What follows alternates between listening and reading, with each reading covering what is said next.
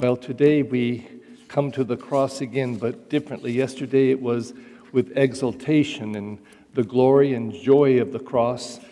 Joy, meaning the salvation that was brought to us all, uh, was the picture we looked at.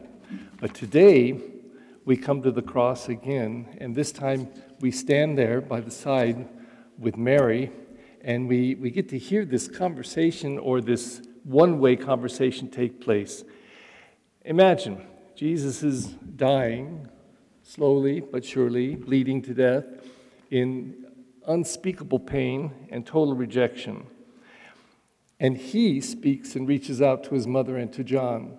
Can you imagine that? He he is is pastoral, he's loving, he's he's encouraging them, he's securing his mother's future. Um, apparently, Joseph is dead, I guess. He's not in the picture. But there she is, standing there.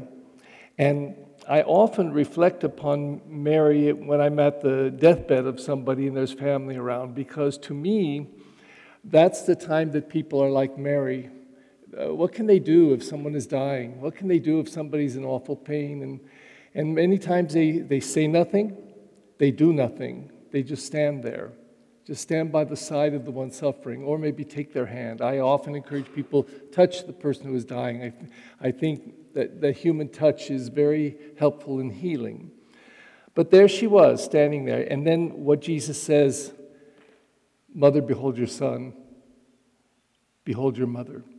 And he brought them into a tiny but real community of love to take care of them and to encourage them.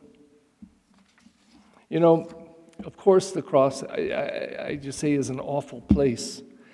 But what is striking to me in its awfulness is how full of love it is, and how um, life-giving it is and was.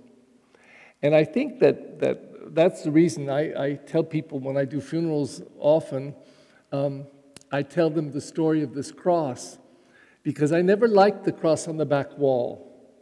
It, to me, it was hidden almost, you know. And I remember at least one person telling me that the first time they ever walked into this church, they were so thrilled because of the risen Christ up there. It said it's so encouraging. And I felt just the opposite. I mean, it's beautiful, and it is encouraging. But there's the mystery. There's the great mystery. Without the cross, we wouldn't have that. And, and it's not just that there was a cross, but how that cross was. How much Jesus could love and forgive from that cross. I mean, that teaches volumes, and it's it's a mystery, because it isn't always uh, that we're capable of doing it. I mean, sometimes our angers or resentments or our past is just too much, and or we think we've forgiven, and we have with the head, but not with the heart. And so to me, that is a mystery that we have to keep um, taking into our lives. We've got to learn forgiveness. Forgiveness is, forgiveness is the way that we go on. Forgiveness and love is, you know, uh, hatred is this, clenching.